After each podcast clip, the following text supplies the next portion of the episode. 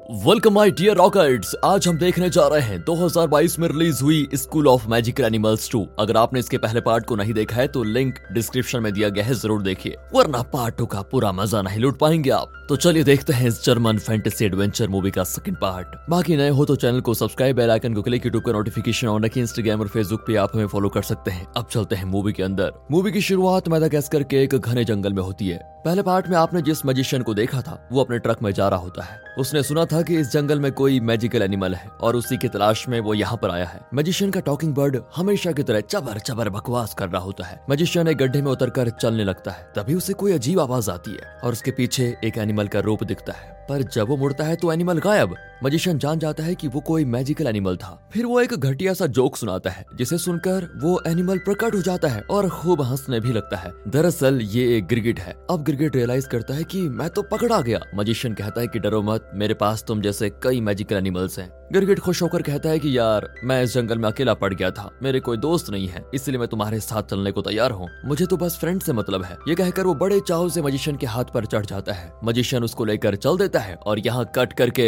Movie का title school of magical animals two डालकर होती है मूवी शुरू। अगले सीन में हम इडा के घर को देखते हैं, जहाँ उसका मैजिकल पैट यानी फॉक्स खिड़की के बाहर देख रहा होता है। फिर वो इडा के बेड पर आता है, जहाँ पर वो सो रही होती है। इतने में दरवाजे पर आवाज़ को सुनकर फॉक्स टॉय बन जाता है। इडा का बर्थडे है तो उसकी माँ उसे विश करने आई है। वो कैंडल से डेकोरेटेड केक लेकर इडा को उठाती है और उसे गले लगाकर बर्थडे विश करती है। माँ के जाते ही फॉक्स फिर से नॉर्मल हो जाता है और इडा को बर्थडे विश करता है। लेकिन इडा को तो जोई के विश का इंतज़ार है, क्योंकि उसे जोई पर क्रश है। वहाँ जोई भी प्रैक्टिस कर रहा होता है की वो इडा को बर्थडे कैसे विश करे। इतने में आईने में कुछ लेटर्स नज़र आते हैं। उसमें लिखा होता है की तुम्हें जल्द ही एक मैजिकल एनिमल मिलने जा रहा है। ये देखकर जोई बड़ा खुश होता है। इडा यहाँ फॉक्स को लेकर स्कूल जाती है, लेकिन जब कोई पास आता है तो फॉक्स छुप जाता है। दूसरी ओर अना नाम की लड़की को दिखाते हैं। ये उस गर्ल्स गैंग की मेंबर है, जो पहले पार्ट में इडा को बुली करते थे। अना को एक पोस्टर दिखता है, जिसमें लेटर्स रीअरेंज करके रखे होते हैं। उसमें लिखा है कि तुम्हें स्कूल ऑफ़ मैजिकल एनिमल्स में सिलेक्ट किया गया है और जल्द ही तुम्हें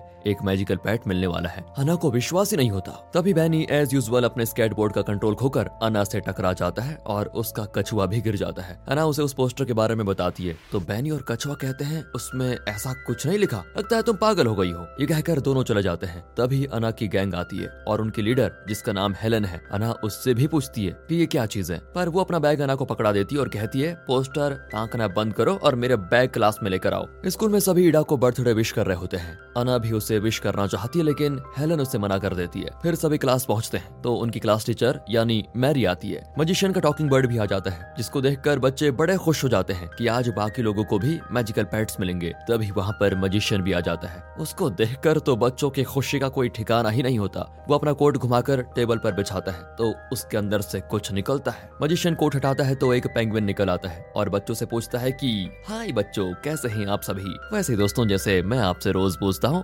वेलकम डियर रॉकर्स कैसे हैं आप सभी? फिर वो एकदम शानदार वॉक करके जोई के पास जाकर कहता है, आज से मैं जोई के साथ ही रहूँगा। जोई एक्साइटेड होकर उसे हाई फाई देता है। पेंगुइन एकदम कोल्ड टाइप का मालूम होता है और ये देखकर फॉक्स और कछुआ को हो जाती है जलन, कहीं ये हमसे बेहतर ना हो जाए। इतने में मजिशियन दोबारा अपना कोट टेबल पर बिछाता है और लगता है उसके अंदर एक छोटा एनिमल प्रकट हो रहा है। अना खुश हो जाती है कि ये एनिमल उसी के लिए होगा। पर जब मजिशियन कोट हटाता है तो अंदर कुछ नहीं होता। मजिशियन कहता है की बस आज के लिए इतना ही। अना बेचारी उदास हो जाती है। दरअसल उसके अंदर वही गिरगिट था जो गायब हो जाता है। वो चुपके से उतर कर अना के बैग में घुस जाता है। अगले सीन में मैरी बच्चों को स्कूल ऑडिटोरियम में लेकर जाती है, जहाँ वो स्कूल एनुअल डे के लिए एक प्ले करना चाहती है। इडा कहती है कि मैं उस प्ले का स्क्रिप्ट लिखकर डायरेक्ट करूँगी। इतने में वहाँ पर प्रिंसिपल आते हैं तो फॉक्स और कछुआ टॉय बन जाते हैं। लेकिन अपना पेंगुइन चेंज नहीं होता। जो ही उसकी पीठ पर लात मारकर कहता है कि, अबे, तुझे अलग से बोलना पड़ेगा क्या? तब जाकर पेंगुइन टॉय बन जाता है। प्रिंसिपल आकर सभी को एक स्क्रिप्ट देता है, जो कि एक हिस्टोरिकल प्ले है। वो कहता है कि, यह हमारे स्कूल का टू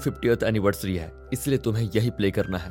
इस सिटी का कलेक्टर ही नहीं, बल्कि प्रेस वाले भी यहाँ आकर फ़ंक्शन में भाग लेंगे। मैरी कहती कि, सर, हम तो एक बहुत ही इंटरेस्टिंग प्ले करने जा रहे हैं, जिसमें एक अकेली प्रिंसेस ने कई पायरेट से लड़कर उन्हें भगा दिया था। पर प्रिंसिपल कहता है कि ये कहानी सच्ची नहीं है, इसका कोई प्रूफ भी नहीं है, इसलिए तुम मेरा दिया हुआ प्ले प्रैक्टिस कर लो। जब प्रिंसिपल चले जाते हैं तो सारे मैजिकल एनिमल्स नॉर्मल हो जाते हैं। बच्चे प्रिंसिपल का स्क्रिप्ट नहीं करना चाहते, क्योंकि वो एकदम बोरिंग प्ले है। मैरी कहती है, हम वही करेंगे, जो पहले डिसाइड कर चुके हैं। ये कहकर सभी प्रिंसिपल के स्क्रिप्ट को कचड़े के डब्बे में डाल देते हैं। अब हेलन कहती है कि मैं उस प्रिंसेस का रोल करूँगी, पर इडा कहती है कि इस स्क्रिप्ट को मैंने लिखा है और मैं ही इसकी हीरोइन बनूँगी। हेलन पूछती है, क्या कोई इडा को हीरोइन के रूप में देखना चाहता है? और सभी डर के मारे चुप रहते हैं। देखा, सब चाहते हैं कि मैं इसकी हीरोइन बनूं। ये कहकर वो इडा से स्क्रिप्ट छीन लेती है। शाम को इडा के बर्थडे पार्टी सेलिब्रेशन में सभी एंजॉय कर रहे होते हैं। पेंगुइन भी उछल कूद कर रहा होता है। दरअसल पेंगुइन दूसरे मैजिकल एनिमल्स की तरह बिल्कुल नहीं है। वो किसी से डरकर टॉय नहीं बनना चाहता, बल्कि हमेशा अपनी ओरिजिनलिटी को दिखाना चाहता है। हेलन देखती है कि जोई और इडा क्लोज हो गए हैं और उससे भी जलन होती है।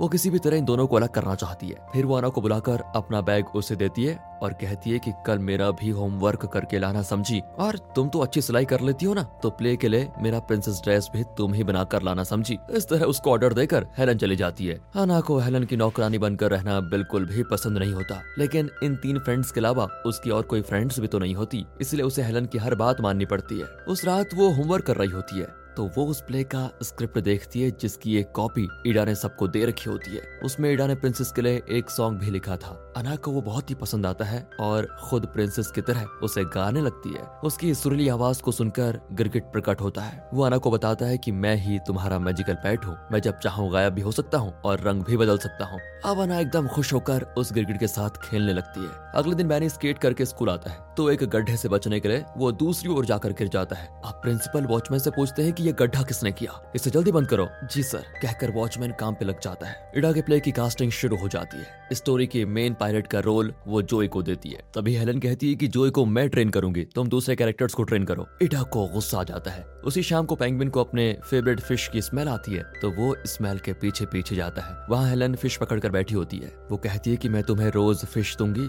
तुम बस मुझे जोई के साथ क्लोज होने में मदद करो। इतने में जोई वहाँ पर आ जाता है। हेलन कहती है कि आज शाम पाँच बजे तुम मेरे घर आ जाना, दोनों मिलकर प्ले प्रैक्टिस करेंगे। जोई सोचने लगता है, पर इतने में पेंगुइन हेलन से कहता है, तुम फ़िक्र क्यों करती हो? इसे तो मैं ले आऊँगा। ये ठीक पाँच बजे पहुँच जाएगा। फिर जोई घर के लिए निकलता है। तो इडा पूछती है, क्या तुम शाम को मेरे घर आओगे? मैं तुम्हें पायलट कैप्टन का कैरेक्टर बहुत अच्छे से समझाऊँगी और तुम्हें ट्रेन भी करूँगी। लेकिन जोई कहता है कि मैं हेलन के घर जा रहा हूँ, वही मुझे सिखाएगी। इडा भी हंसकर कहती है कि अच्छी बात है, लेकिन वो मुड़ती है तो पता चलता है, वो इस बात से बहुत ही दुखी है। घर पर वो प्ले के लिए नया गाना कंपोज कर रही होती है। दूसरी ओर हेलन और जोए मज़े से प्ले की प्रैक्टिस कर रहे होते हैं। इस पेंगुइन को देखिए, हेलन के दिए फिशेस को बिरयानी की तरह कैसे चबा चबा कर खा रहा है। वहाँ अना और बैनी अपने घरों में प्ले के लिए ज़रूरी चीज़ें तैयार कर रहे होते हैं। अगले दिन स्कूल में प्रिंसिपल, वॉचमैन पर चिल्ला रहे होते हैं कि कल एक गड्ढा बंद किया। तो आज इतने सारे गड्ढे कहाँ से पैदा हो गए? मैं क्या जानू, सर? ज़रूर रात को कोई गड्ढा खोद कर गया होगा। दोस्तों पार्ट वन में आपने देखा कि किस तरह जोए अपने पेरेंट्स का ध्यान अपनी ओर आकर्षित करने के लिए स्कूल की चीज़ें चुरा कर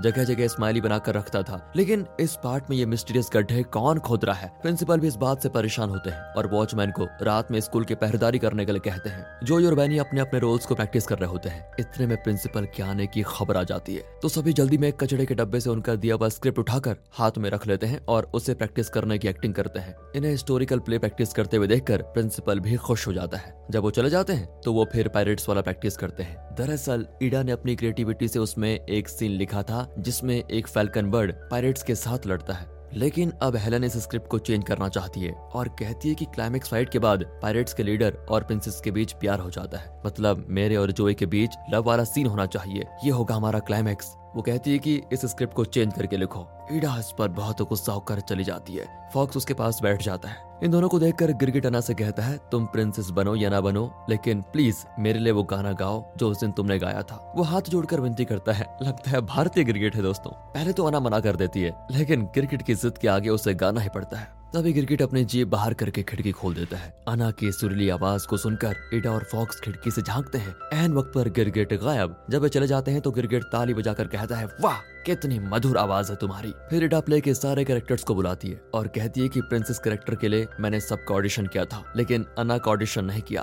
पर आज मुझे पता चला कि अना की सुरली आवाज़ प्रिंसेस कैरेक्टर के लिए बहुत सूट करेगी। अब हेलन अना से लड़ने लगती है तो इडा कहती है, तुम दोनों को एक चैलेंज दिया जाएगा, और जो बेटर परफॉर्म करेगा, उससे ही प्रिंसेस का रोल मिलेगा। दोनों चैलेंज एक्सेप्ट कर लेती है, और दोनों बहुत अच्छा करती है। वोटिंग की जाती है तो टाई हो जाता है, क्योंकि जोई वोट नहीं करता। इटा पूछती है, तुम किसे वोट करोगे? तो जोई कहता है, मेरा वोट हेलन को जाता है। इस तरह प्रिंसेस का रोल मिल जाता है हेलन को। अब इटा को जोई से चिढ़न होने लग जाती है। अना बेचारी परेशान होकर गिरगिट को डांटती है कि, मैं तो सिर्फ़ तुम्हारे लेकर आ रही थी, तुम्हें खिड़की खोलने की क्या ज़रूरत थी? अब देखो, मेरी जो तीन फ्रेंड्स थी, वो भी मेरी दुश्मन बन गई है। रात को स्कूल में वॉचमैन पहरा दे रहा होता है, लेकिन बेचारे को नींद आ जाती है और वो खर्राटे लेते हुए सो जाता है। तभी वहाँ पर कोई आता है और ज़मीन पर लगे टाइल्स को निकाल कर खोदने लगता है। वॉचमैन को फिर अगले दिन डांट पड़ती है कि कल रात तुम कहाँ मर गए थे। वॉचमैन कहता है कि सर आँख लग गई थी, लेकिन आज रात ऐसा नहीं होगा। मैं पक्का उसे रंगे हाथों पकड़ लूँगा। क्लास में हेलन एक पेपर में कुछ लिखकर जोई को पास करती है। पेंगविन उसका जवाब लिखकर वापस हेलन को पास कर देता है, जिसे देखकर हेलन बहुत खुश हो जाती है।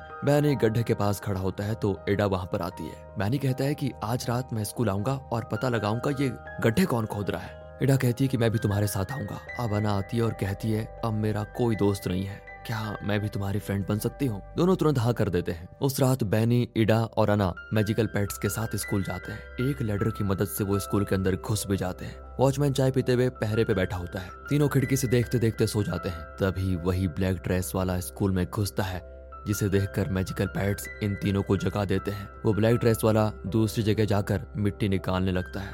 लगता है ये किसी खजाने की तलाश में है और हाथ जो उसे मिल गया है। इसी बीच जहाँ पर गिरगिट आकर फॉक्स को डरा देता है और सभी मिलकर वहाँ की चीज़ों को गिरा देते हैं। आवाज़ सुनकर वॉचमैन जाता है और चेयर के साथ ही गिर पड़ता है। तभी वो उस ब्लैक ड्रेस वाले को देख लेता है और उसके चेहरे पे टॉर्च मारता है। ये कोई और नहीं, इन बच्चों की क्लास टीचर मैरी है, जो रोज यहाँ आकर गड्ढा खोदती है। अगले दिन प्रिंसिपल मैरी से इंक्वायरी करते हैं, लेकिन वो कहती है कि मेरा हेयर क्लिप कहीं गिर गया था, उसी को ढूंढ रही थी। प्रिंसिपल जानते थे कि ये झूठ बोल रही है, इसलिए वो मैरी को नौकरी से निकाल देते हैं। ये देखकर बच्चे शौक हो जाते हैं कि अब मैरी के बिना वे प्ले परफॉर्म कैसे करेंगे? क्लास के बाद हेलन अना को बताती है कि तुम इडा पर भरोसा मत करो। वो तुम्हें अपनी फ्रेंड नहीं मानती, बल्कि मुझसे बदला लेने के लिए उसने तुम्हें अपनी फ्रेंड बना लिया है। यहाँ जो इडा को अकेले में जाकर कहता है की मैं तुम्हें बहुत पसंद करता हूँ। इडा पूछती है कि क्या हेलन तुम्हें पसंद नहीं है? जोई कहता है कि मैं तो सिर्फ़ इस प्ले के लिए उससे मिलता हूँ, वरना मुझे वो जरा भी अच्छी नहीं लगती। ये सुनकर रिडा खुश हो जाती है और दोनों किस करने जाते हैं। तभी ऊपर खड़े मैजिकल पेट्स कहते हैं, ओए, कब तक ऐसे खड़े रहने का इरादा है? कब तक किस करोगे तुम दोनों, हैं? जोई और रिडा हंस कर वहाँ से चले जाते हैं। अब बच्चे कंफ्यूज होते हैं की हम अब रिडा का प्ले करें या प्रिंसिपल का वो बोरिंग प्ले तब जो आकर कहता है कि हमने आज तक जिसकी प्रैक्टिस की थी, हम सब मिलकर वही करेंगे। यानी इडा का प्ले। ये सुनकर बाकी बच्चे मोटिवेट हो जाते हैं। यहाँ वॉचमैन उस आखिरी गड्ढे को बंद कर रहा होता है जो कल रात मैरी ने खोदा था।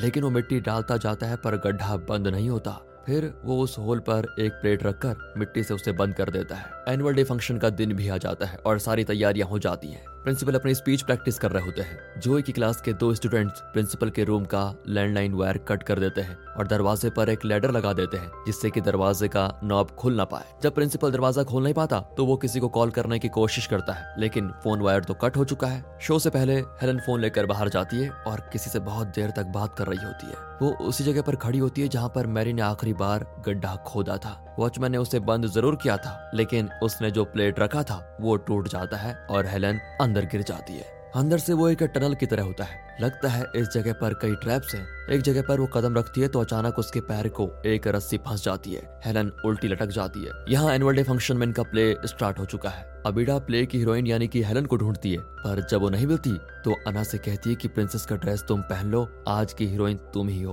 अपना फेवरेट कैरेक्टर प्ले करने के लिए अना इनकार थोड़ी ना करती, वो खुशी से मान जाती है। इसी बीच हेलन के दो फ्रेंड्स बाहर जाकर देखती हैं तो गड्ढे के पास हेलन का फ़ोन पड़ा होता है। दोनों तुरंत जाकर अना को बताती है तो वो कहती है की शायद वो गड्ढा ठीक से बंद नहीं हुआ, हेलन उसके अंदर गिर गई होगी। इतने में इड़ा आकर कहती है की अगले सीन में तुम्हारी एंट्री है, पर अना कहती है की हेलन तो गड्ढे में गिर गई है, हमें उसे बचाना होगा, ये कहकर वो बाहर भागती है तो बैनी भी उसके पीछे भागता है। दोनों एक रोप की मदद से टनल के अंदर जाते हैं। गिरगिट भी अना के पीछे चला जाता है। यहाँ पायरेट्स वाला प्ले जोरों शोरों से चलता है और जो बहुत ही अच्छा परफॉर्म कर देता है। अब तक प्रिंसेस की एंट्री हो जानी चाहिए थी, लेकिन प्रिंसेस का ड्रेस तो अना पहनकर चली गई। इसलिए इडा कोई और ड्रेस पहनकर अलग ही डायलॉग्स बोलने लगती है। ना जोई की कुछ समझ में आता है, ना ही ऑडियंस की। गड्ढे में बहनी और अना मिलकर हेलन को नीचे उतारते हैं। तो हेलन अना को डांटती है कि मेरा प्रिंसेस ड्रेस तुमने क्यों पहन के रखा हुआ है? कहते कहते वो एक वायर पर पैर रख देती है और तभी ऊपर से भारी पत्थर उनकी ओर गिरते हैं। एन वक्त पर अना हेलन को धक्का देकर बचा लेती है। वो हेलन को बताती है की मैं तुम्हारी जगह नहीं लेना चाहती थी। वो तो तुम गायब हो गई थी, इसलिए मुझे ये ड्रेस पहनना पड़ा। लेकिन स्टेज पर जाने से पहले मुझे पता चला कि तुम गड्ढे में गिर गई तो मैं तुरंत यहाँ भागी चली आई। अना का ये सेल्फलेस कैरेक्टर दोस्तों, आपको पसंद आया हो तो वीडियो को लाइक ज़रूर कीजिए।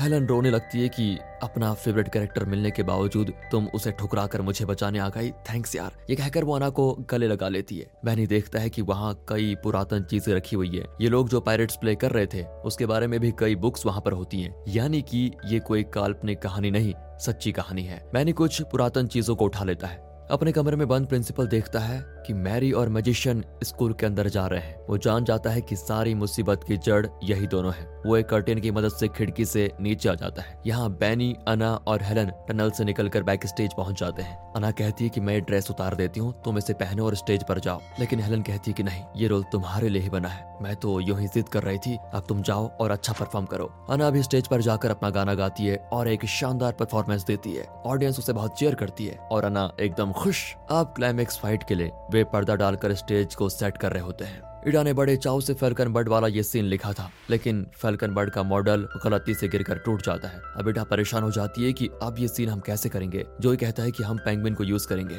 उसे तो लोगों के सामने जाने से डर नहीं लगता, और ये दूसरा मैजिकल एनिमल की तरह टुआई नहीं बनना चाहता। फिर क्या था? वह पेंगुइन को फेल्कन बर्ड का भेस पहना देते हैं। प्रिंसेस और पायरेट्स के बीच घमासान लड़ाई होती है, जिसमें फेल्कन बर्ड प्रिंसेस की मदद करता है। आखिर ये प्ले शानदार तरीके से खत्म होता है। बिल्कुल वैसे ही, जैसे इन लोगों ने एक्सपेक्ट किया था। और इस बच्चों को खूब अप्रिशिएट करती है। इतने में प्रिंसिपल अंदर आ जाते हैं। प्रेस वाले उन्हें घेर लेते हैं और कहते हैं, आपके स्टूडेंट्स का ये ड्रामा सच में बेहतरीन था। लेकिन आपने रियल हिस्टोरिकल प्ले करने के बजाय ये फिक्शनल स्टोरी क्यों चुनी? अब प्रिंसिपल की बोलती बंद हो जाती है और तभी मैरी वहाँ पर आती है और एक पुरानी पेंटिंग दिखाती है जिससे पता चलता है ये फिक्शन नहीं हिस्ट्री में ऐसा हुआ था। दरअसल, उस गड्ढे में से बैनी इन पुरातन चीज़ों को उठा लिया था। मैरी इन हिस्टोरिकल प्रूफ को ढूँढने के इरादे से रोज रात को स्कूल के कैंपस में गड्ढा खोदा करती थी, क्योंकि इसकी कहानी की घटना इसी जगह पर हुई थी। आखिर में प्रिंसिपल उस पेंटिंग के आगे आकर प्रेस वालों को फ़ोटो के लिए शान से पोज देने लग जाता है। वो मैरी को फिर से नौकरी पर रख लेता है। अगले सीन में मैरी और मजिशियन सारे बच्चों को बुलाकर बताते हैं, हमेशा की तरह बिना भेदभाव के तुम सब मिलकर काम करोगे तो सफलता तभी मिलेगी। ये कहकर मैरी मजिशियन के साथ उस ट्रक में बैठकर चली जाती है। उन्हें एक और जंगल के बारे में पता चलता है, जहाँ कुछ और मैजिकल एनिमल्स रहते हैं। इनका